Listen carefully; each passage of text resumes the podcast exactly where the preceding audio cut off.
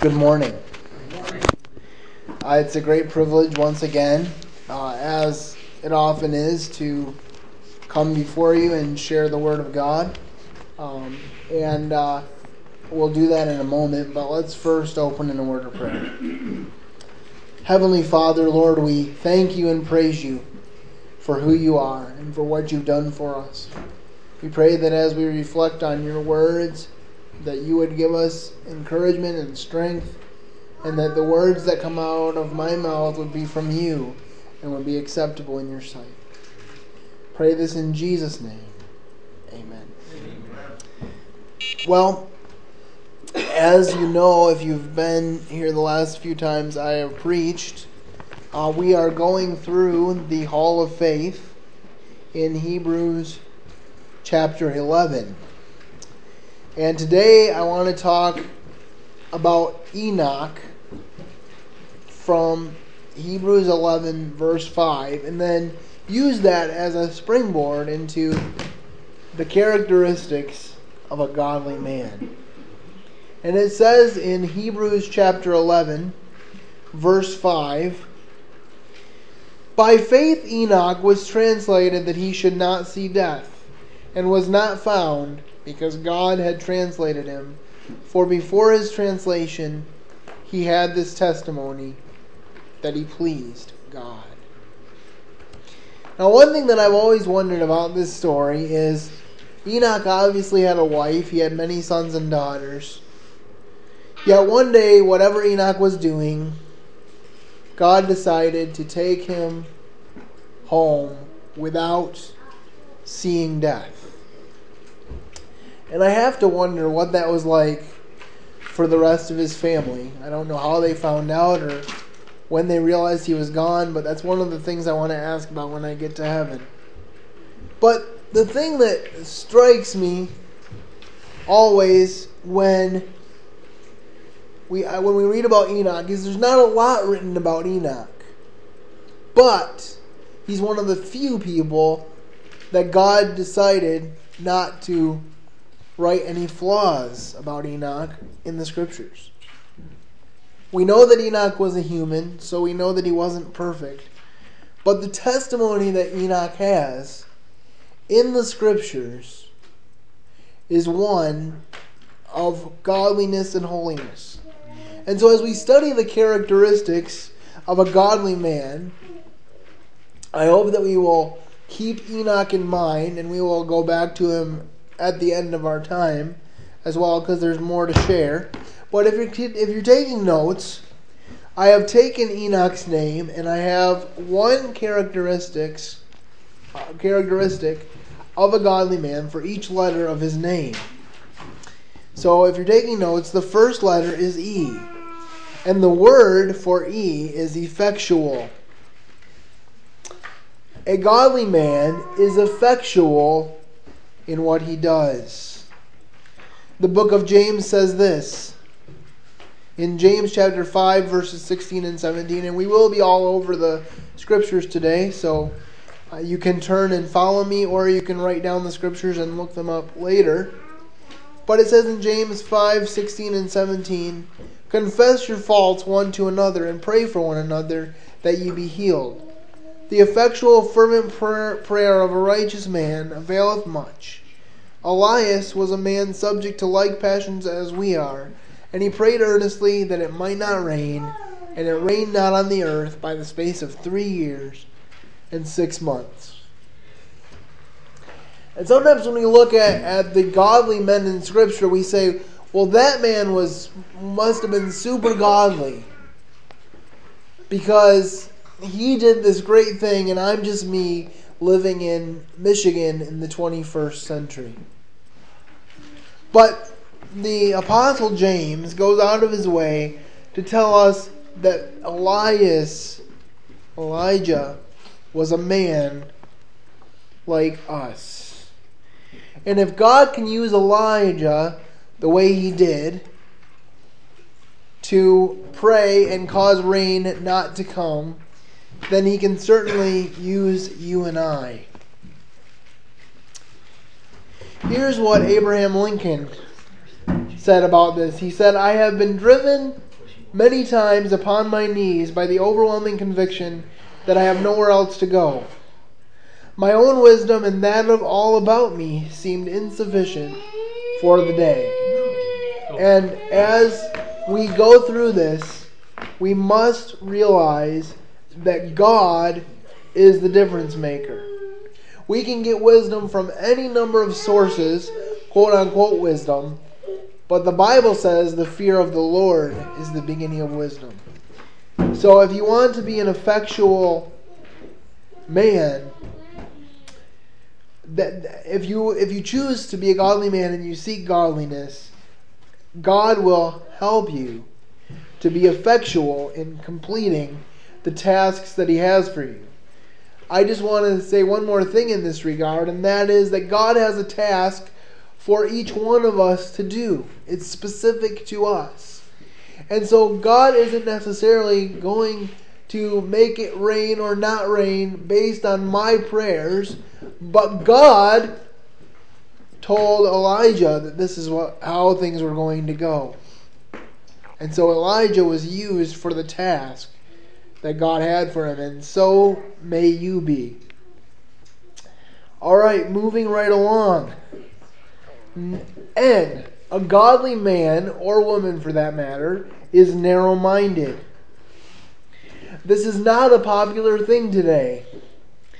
Many times people say, well, if the Bible states a narrow minded position, then we need to reinterpret it to open it up to what the world that we live in today because it's not possible for for God or anyone else for that matter to realize what it's like to live in 21st century America.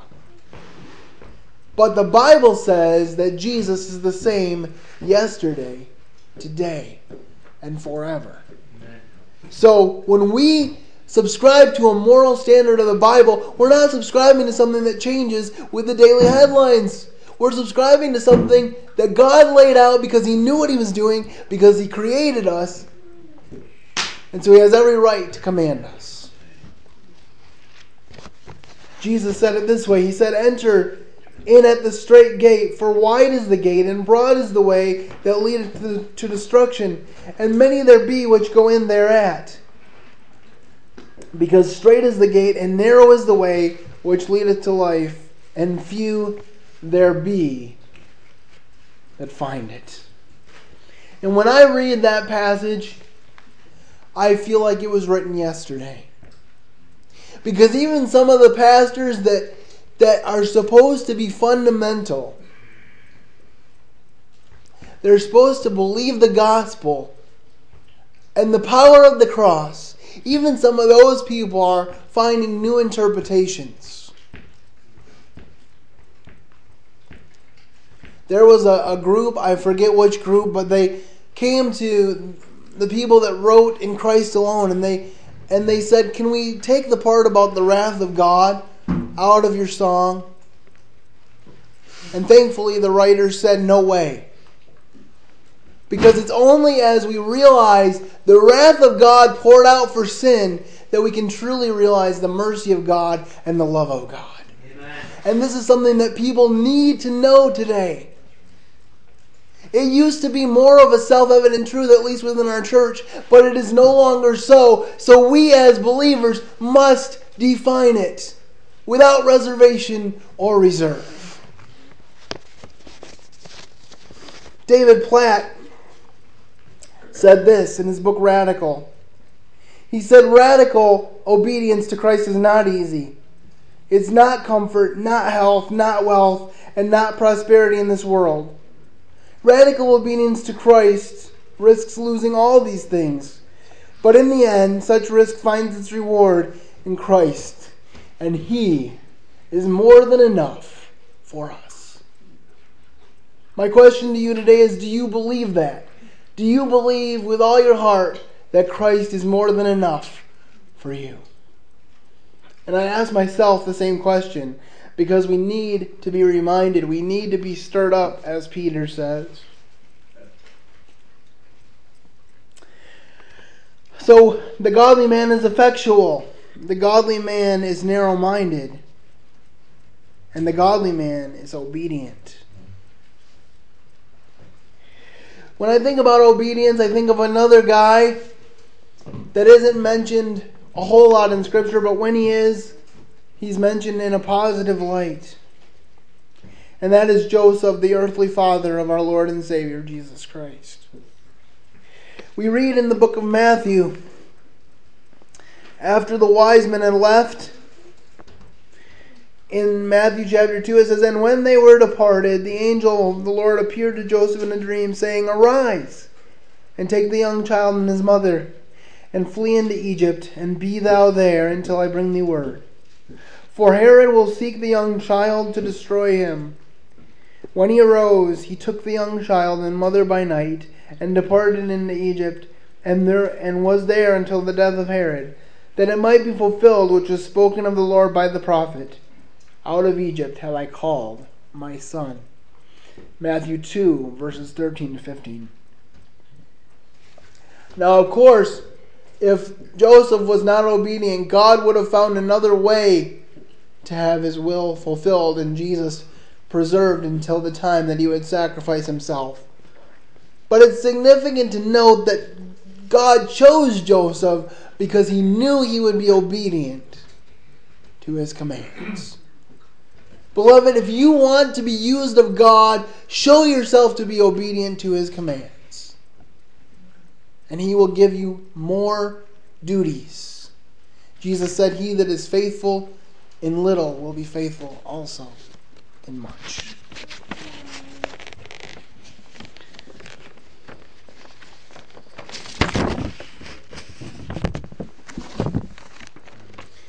Jerry Bridges said, the heroes of faith in Hebrews 11 obeyed by faith. Obedience is the pathway to holiness. No one will become holy apart from a life of faith. Faith enables us to claim the promises of God, but it also enables us to obey the commands of God. We cannot obey God by ourselves. There is nothing in man that wants to do the right thing. But when the Holy Spirit comes into a man, he changes him from the inside out. He takes his heart of flesh or heart of stone and puts in its place a heart of flesh.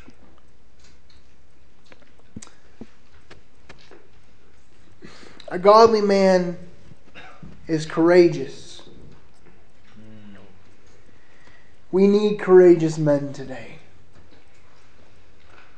We need men who will speak up for the truth of God and who will do so in the public arena. People say that Christian faith is okay if it's private. But God didn't call us to keep our faith private. He called us to proclaim our faith to the world. And these people that are persecuted in other countries, that are in jail right now for the gospel, they're not there because they kept their mouth shut and their faith private. They are there because they proclaimed Christ and Him crucified.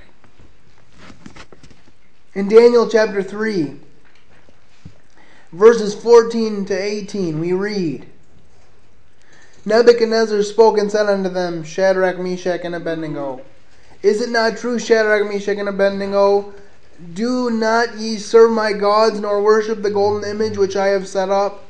Now, if you be ready at the time when you hear the sound of the cornet, flute, harp, sackbut, psaltery, and dulcimer, and all kinds of music, ye fall down and worship the image which I have made. Well, but if you worship not, you shall be cast the same hour into the midst of the fiery furnace. And who is the God that shall deliver me, deliver you out of my hand? Shadrach, Meshach, and Abednego answered and said to the king, O Nebuchadnezzar, we are not careful to answer thee in this matter. If it be so, our God, whom we serve, is able to deliver us from the burning fiery furnace, and he will deliver us out of thy hand, O king. But if not, be it known unto thee, O king, we will not serve thy gods, nor worship the golden image which thou hast set up. Daniel 3 14 to 18. You know, I pray quite often that the Lord would strengthen me. So that if the day comes that someone plows through that door behind us and starts arresting people for believing in the gospel of Jesus Christ, that I would be strong enough to allow them to arrest me and torture me for the sake of the gospel. I don't feel strong enough right now. I'll admit that to you freely, but I want to be. Because Jesus said, He who gives his life will find it.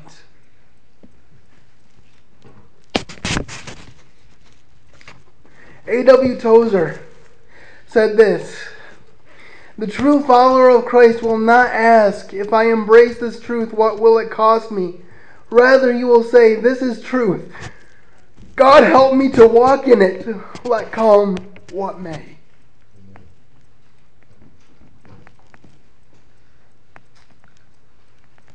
Are we willing to draw that line? I know sometimes it can be easy to excuse things. Sometimes I feel for my unbelieving friends that don't believe the way I do, and I want in my human, in the way I think as a human, to make allowances.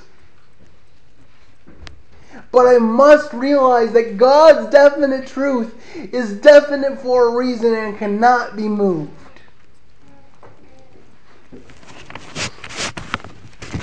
The godly man is holy.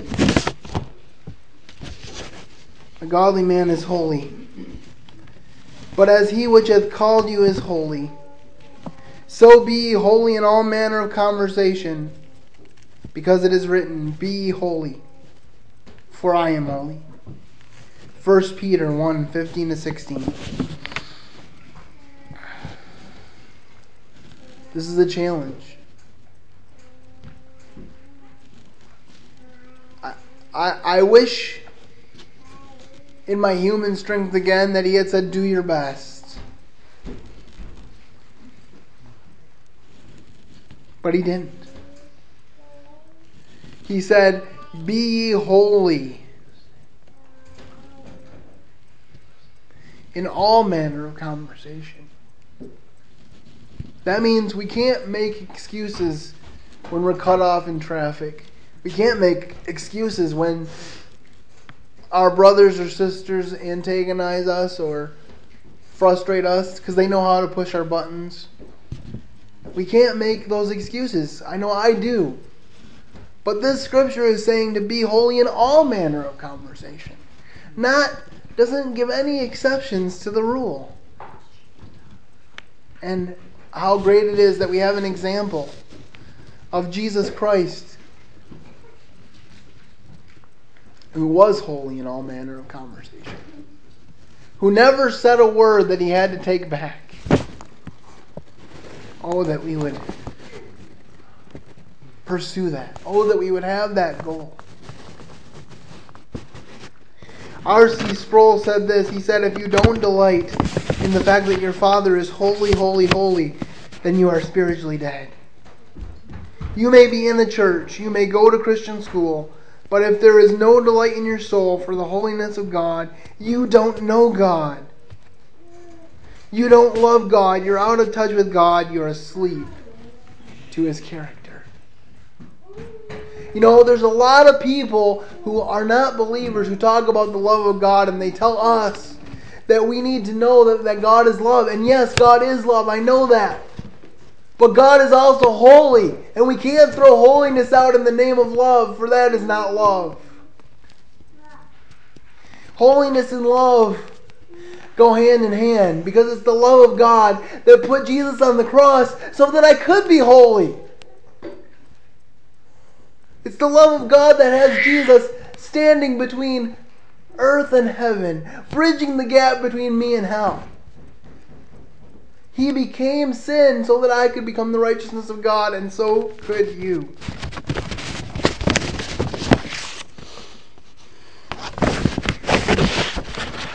So, the godly man is effectual. The godly man is narrow minded. The godly man is obedient. The godly man is courageous. And the godly man is holy.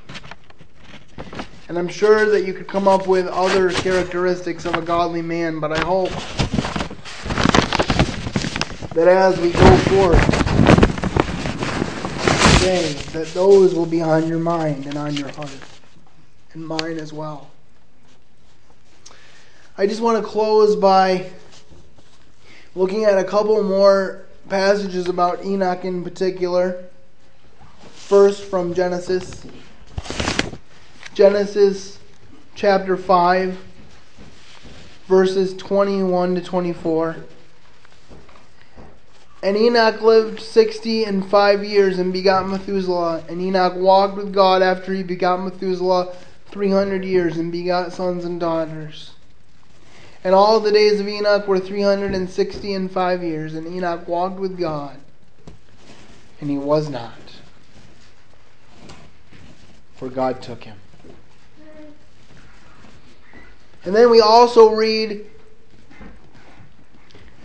something that I think can easily be missed because we don't read Jude a lot. But in the book of Jude, second to last book of the New Testament, it says, And Enoch also, the seventh from Adam, prophesied of these, saying, Behold, the Lord cometh with thousands of his saints. You know, Enoch was kind of a picture of what the coming of the Lord will be for us as his saints. God is coming to take his church home in the rapture, and then he will deal with the rest of the earth through seven years of peril. And I know there may be varying beliefs about that, but I firmly believe that that is true. And I want to make an appeal to you today to trust Christ for your salvation, to commit to living a radical life, one that will not be easy. I think we sometimes give uh, a, a too sanguine or too uh, too uh, antiseptic, if you will, uh, approach to giving the gospel. Because we talk about God being love, God completing you, God giving you every good thing, and He does that. But He also puts challenges in our way. He allows challenges in our way to mold us. And more than that, he is not loved, he is hated. And so his followers will also be hated. But if you trust Christ with your life, all the trials of this life will be swept away when you experience the glories of heaven and the new heavens and the new earth. I, for one, am excited. Because there's a lot I haven't gotten to do on this earth. And I'm making a list of all the stuff I'm going to do when I get to heaven. When I have my new body. Hopefully, I'll be a little taller. And uh, I will have my running shoes ready. Because I, I haven't done any running yet. But more important than that, I will see my Savior. And I will thrill to the fact that He invited me into His heaven, not because of me, because of Him. And I want you to be there. So if you haven't trusted Christ, do so today. It will be the best decision you have ever made. Jesus said, He who comes to me, I will in no wise cast out ironclad guarantee from Scripture.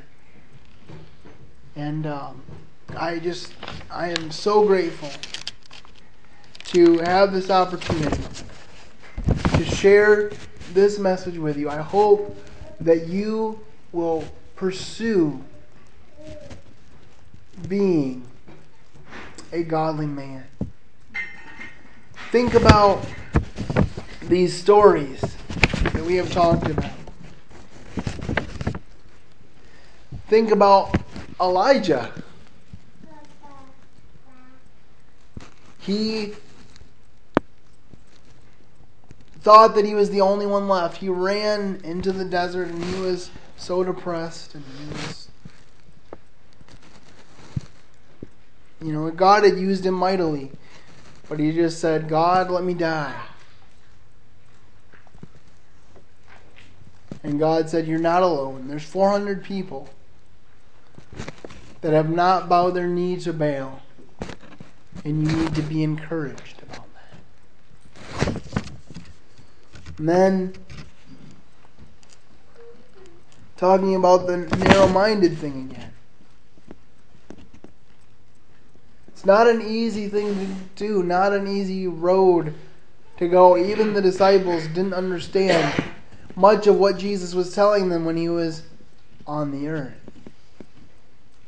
As a matter of fact, even when Jesus was going to die for our sins, Peter said, No. Far be it from you, Lord.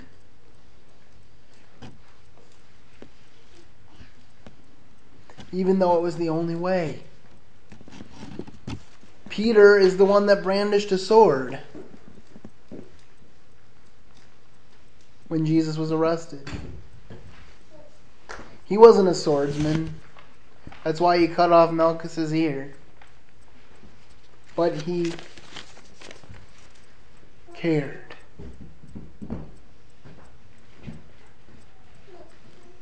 But then, in Jesus' hour of need, he left, denied even knowing Jesus. And I'm sure cried for days after that. But then Jesus came to him, we know privately, and then again in the upper room, and spoke peace to him. Why? Because the sin question had been dealt with. Then we look at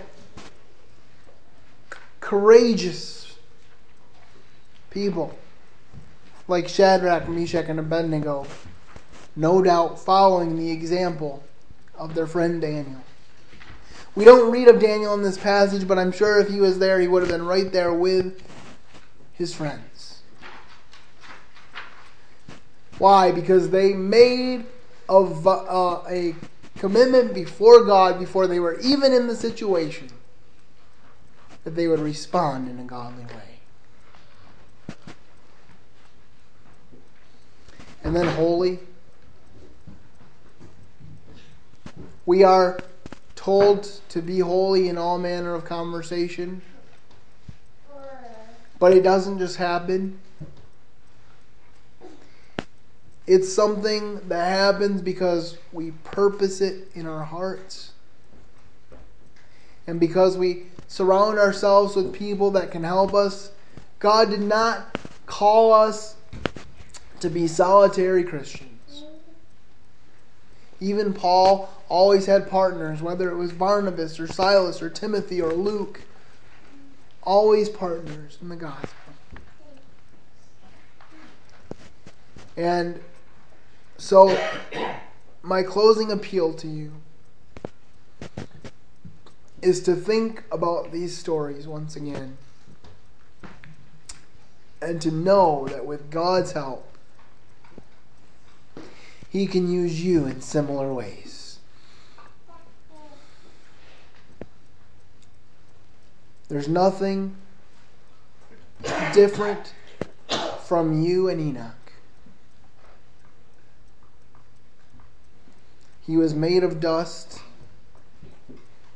just like you. He was born of human parents just like you. But he was a living testimony, literally, of the grace of God. And what God can do for and through someone who will fully trust him.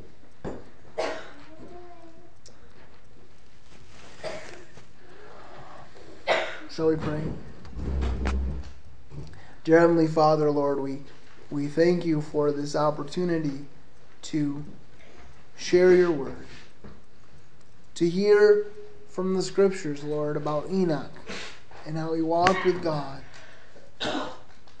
Lord, we would pray that you would help us to have a similar testimony. when everything about our life is swept away, it's really the only thing we can take with us. And Lord, we pray that in our walking with God, that you would help us to encourage others to walk with God. And that we would be walking with God together. May this assembly and this town and this country turn our hearts to you. Not because we want to be great, but because you are great. Not because we want to make a name for ourselves, but because your name deserves honor and mercy, honor and glory and praise. We praise you and thank you for the gift of the Lord's Supper and how we were able to gather around the table this morning. And again, we praise you for this list of faithful men and women in Hebrews chapter 11. Pray that you would bless this message to us, that you would change us through it, and that you would be with us as we go through the rest of our day. In Jesus' name, amen.